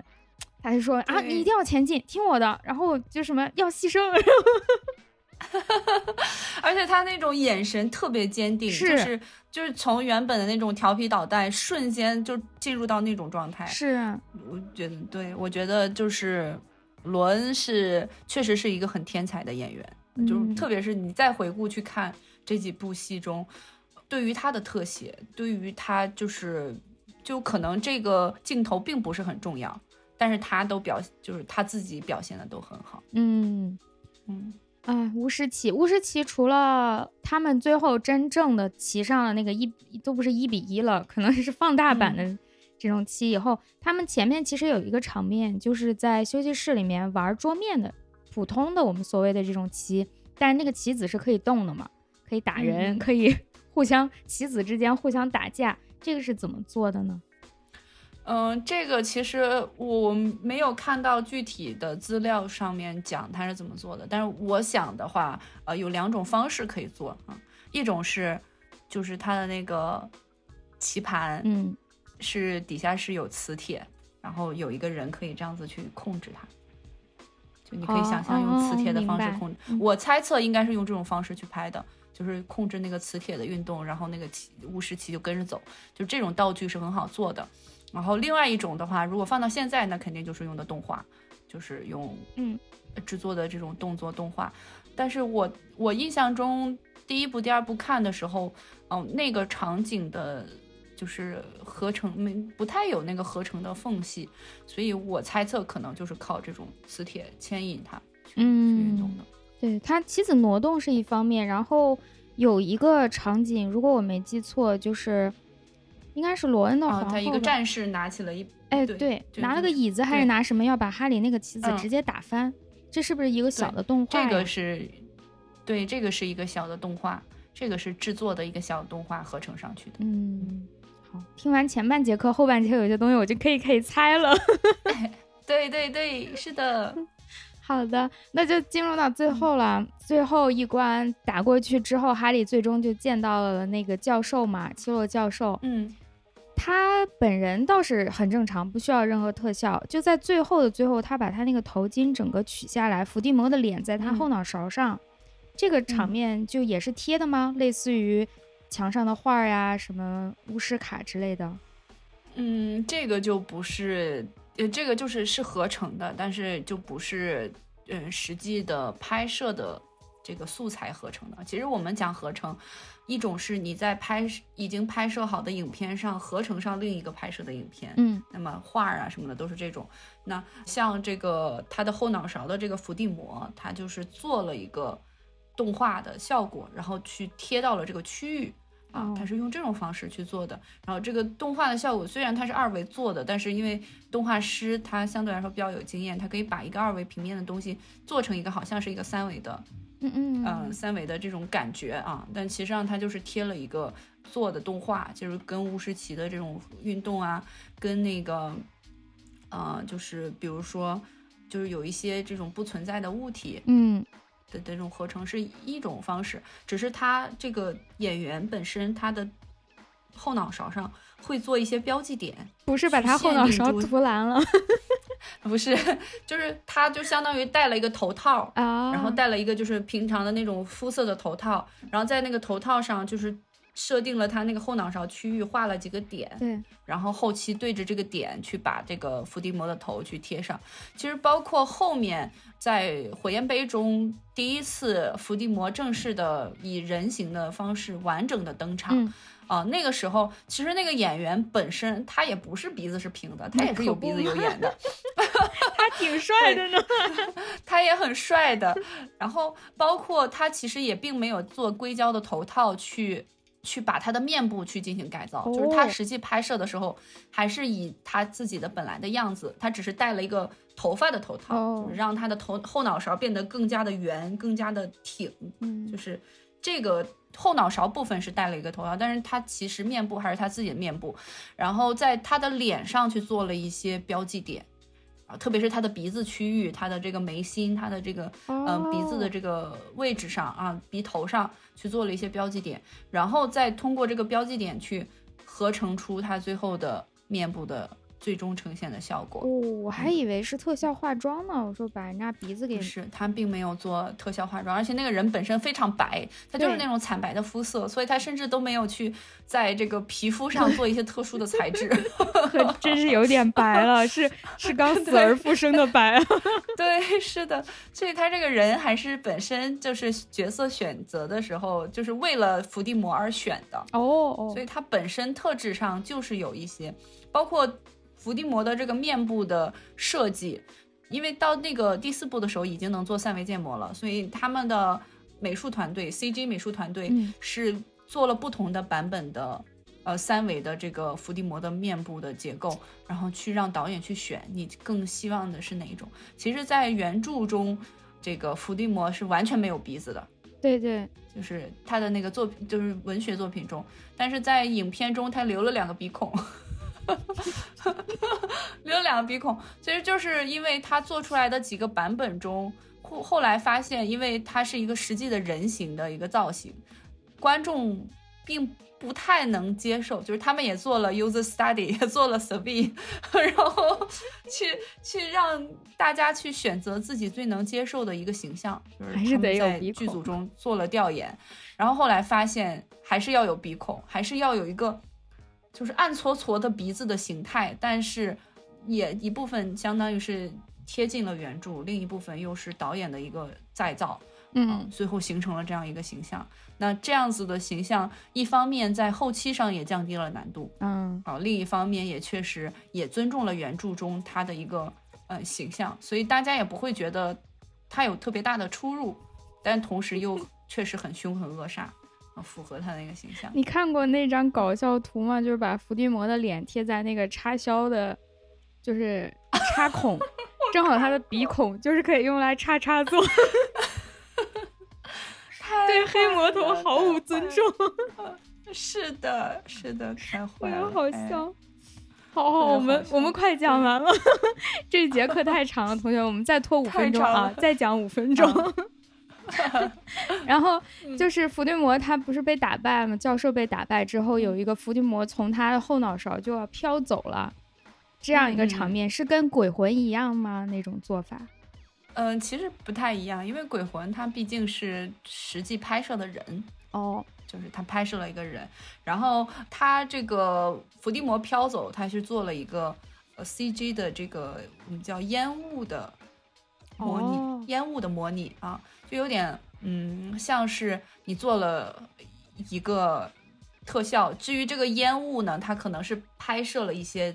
烟雾，嗯，拍摄了一些呃实际的过程中就是烟雾的这种运动的飘动的这种呃素材，然后在它的基础上去做调整，嗯，去做成了一个动画，然后合成上去的。所以它一个是鬼魂是实拍的转成烟雾的效果，而这个烟雾是本身不存在的，然后去模拟出来的这样一个明白了。结果。嗯，好的好的。那么这个、这节课我们就先到这，真的太长了，还说四部聊一期呢，一部都差点聊不完。对，而且其实我们原本对的有一些点，我们其实也还没有说到。哦，是肯定来不及讲了，我们会总放到后面，就是比如说所有的阿尼玛格斯，包括狼人、嗯他们的一个变身过程，且神奇动物们，对神奇动动物们特别值得讲。我们放在比如第二或者第三的时候，把他们前面几部的神奇动物放在一起讲吧。我猜每一个动物的做法都不一样，在不同部里面，是的，对，肯定有很大的一个进步。好，是的，是的，特别是像嗯，我最喜欢的一个做的一个动物就是巴克比克。哎呀，我也最喜欢它。那我们就留一个悬念。哎，嗯留了，已经留了下一节课的话题。嗯，本来还想聊一些剧情八卦呢，结果也没聊什么，实在顾不上了，就就夸了夸罗恩吧，算我可能们这期聊了。就我们发散的比较多，然后聊的闲天儿比较多。后面我觉得二三四部中，呃，神奇动物们是最。就可能是最重要的嗯一些内容，包括密室的大蛇、凤凰，对吧？对还有我们后面的这个阿兹卡班囚徒里面的这一些神奇动物，呃特别是摄魂怪，其实这个都是在《哈利波特》中非常经典的一些特效制作的方法，嗯，对，实现的。嗯好，那我们这期就先到这儿，其实也够长了，并不是一期，这个时间够两期了，我们可以把一些不重要的剪掉。没有不重要的，嗯，就这样。好，那最后就是进个片尾曲，还是请菲菲老师来给我们推荐一个。第一部的时候，他们坐着船在水上，然后进入到霍格沃茨的时候，那个是哦哈利波特的正式，大家开始认识到这个曲子是他们的主题曲，以及贯穿到了嗯全部。其实这个这个主题曲也很很值得聊，就是它是启用了一个交响乐队去实际演奏的，并且他演奏的时候是是一边看着片子一边演奏的。哇，是导演特意把那一个片段，就是《哈利波特》主题曲这部片子的录音，是特地为了他们坐着船进到哈霍格沃茨这个场景，然后去设计的。所以呢，他们当时是把这个片子先做好了，然后成片有大概可能是三四分钟，然后他们现场录了一个长版本，录了一个短版本。最后选择了那个慢节奏的长版本，然后去用这个素材和这个影片去配合，所以最后那个镜头是挺长的，其实要比导演预计的留的时间要长，就是为了要把这个曲子更多的交代给观众，去营造这样一个气氛。哎，好的，那我们最后就来听这个曲子，大家可以想象自己已经坐在船上了，十一岁对，我们现在要进入到了魔法世界。是的。我十一岁的时候，真的每天都在等那封信。我说怎么还不来？哎呀，好的，两个麻瓜的，我们是对于格兰芬多的肄业生，我们不是普通是麻瓜。的，是的，是我们是格兰芬多的，耶、虽然肄业，但我们也是 格兰芬多的人。嗯，好，那这期节目就先到这里啦，我们有时间再录后面的。谢谢菲菲老师。谢谢科子老师，，好，那我们先关录音啦，拜拜啦，大家，拜拜拜拜